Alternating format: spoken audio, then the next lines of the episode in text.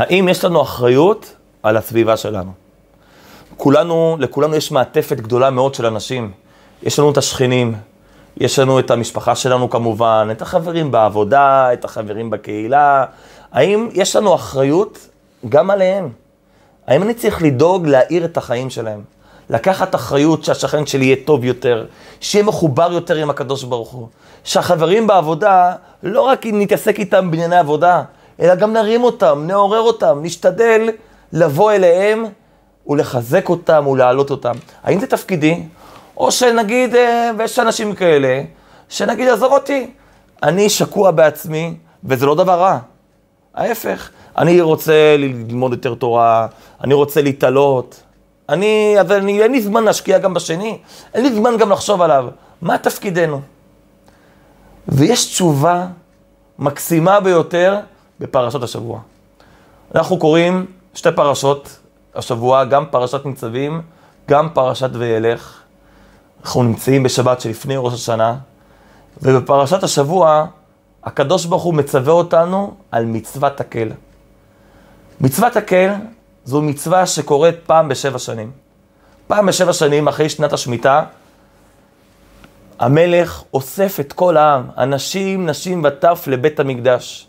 שמה הוא נמצא על במה גבוהה ביותר, פותח את הספר תורה וקורא בפני העם קטעים נבחרים מספר התורה. שלחזק אותנו, לעורר אותנו.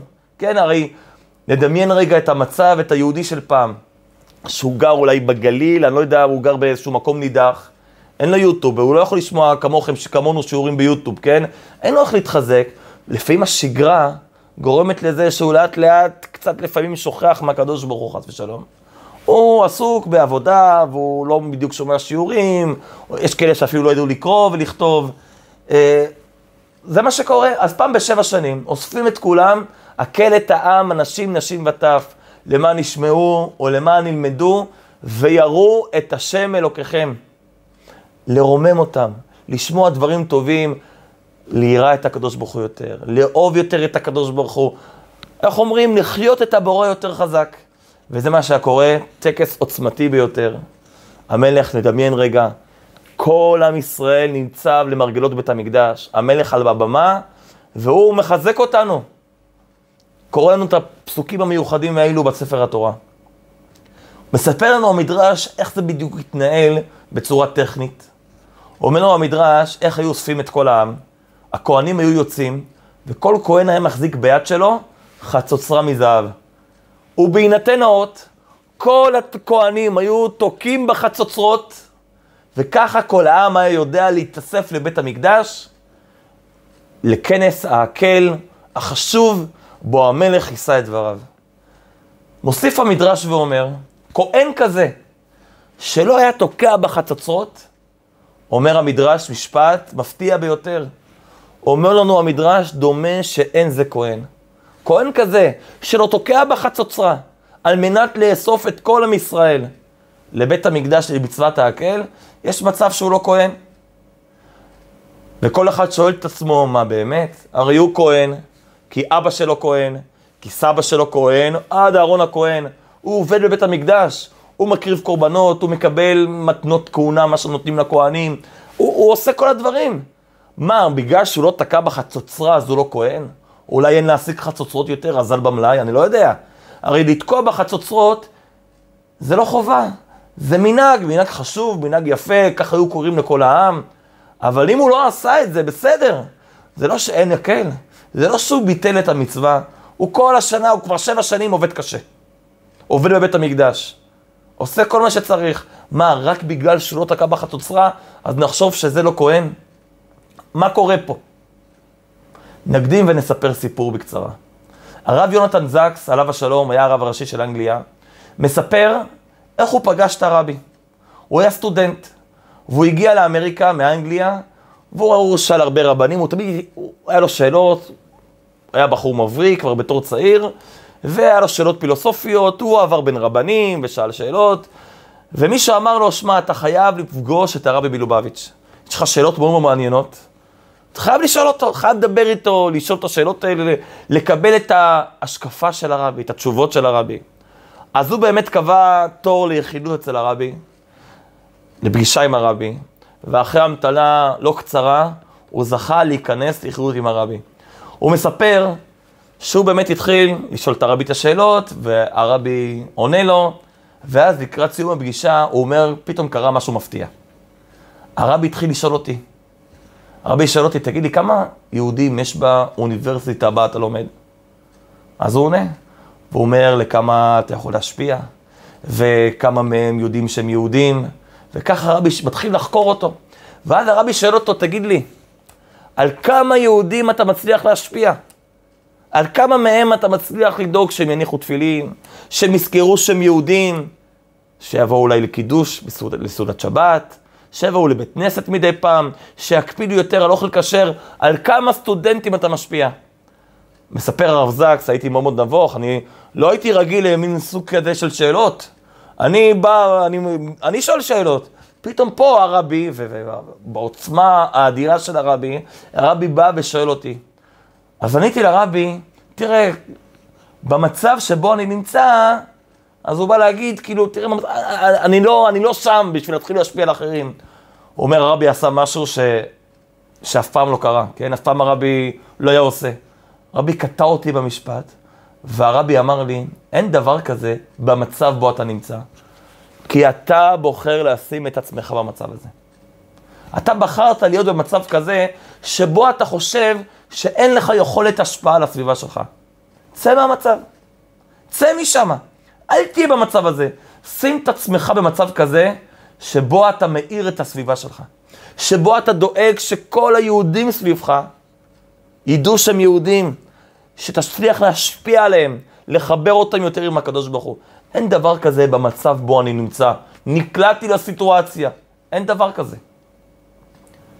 וזה ככה מסביר לנו הרבי, למה המדרש אומר על הכהן, שלא תוקע בחצוצרה, יש מצב דומה שאין זה כהן.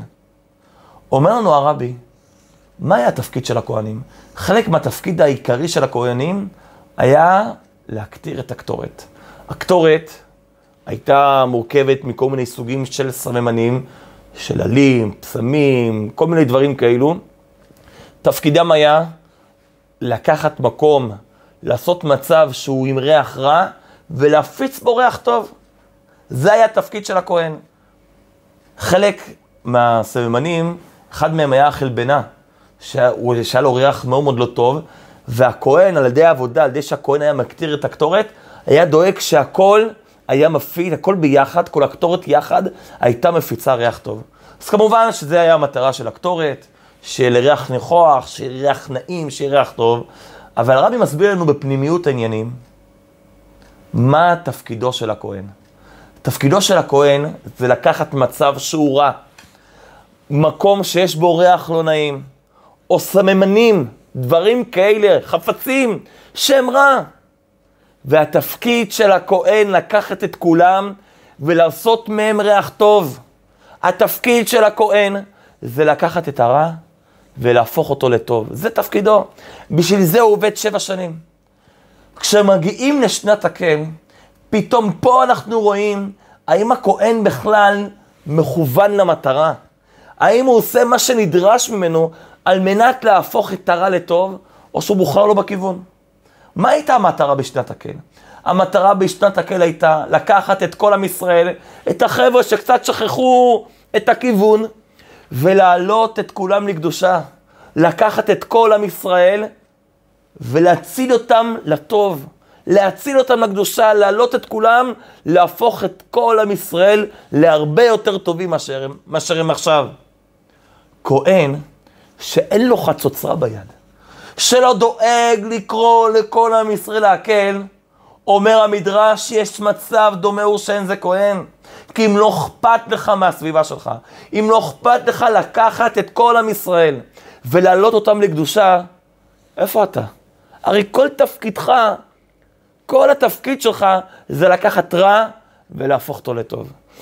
וזה בא לידי ביטוי בצורה הכי ברורה בשנת הקל, שאוספים את כל העם, אוספים פשוט את כולם, ואת כל העם מעלים לקדושה. ואם אתה מפספס את זה, יש מצב, פספסת את כל העבודה, דומה שאתה לא בכיוון, דומה שאין זה כהן.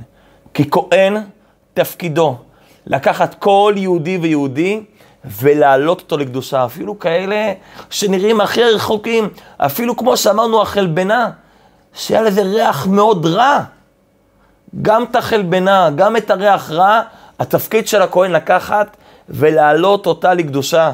להעלות את כל עם ישראל, גם כאלו שנקראים רשעים, גם כאלו שנראים לנו, מה, זה לא שייך בכלל, זה בכלל, ממנו יש ריח רע, חבל על הזמן. גם אותם צריכים לעלות לקדושה.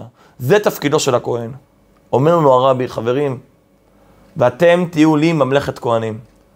כולנו יכולים להיות כהן. רבי אמר כמה וכמה פעמים שכל יהודי שליח.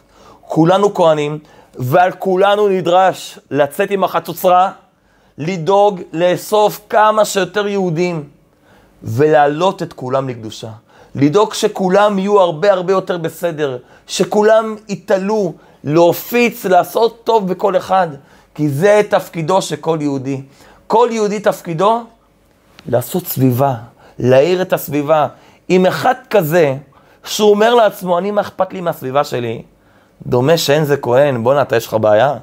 אתה חוטא למטרה שלך, לשליחות שאליה הקדוש ברוך הוא שלח אותך.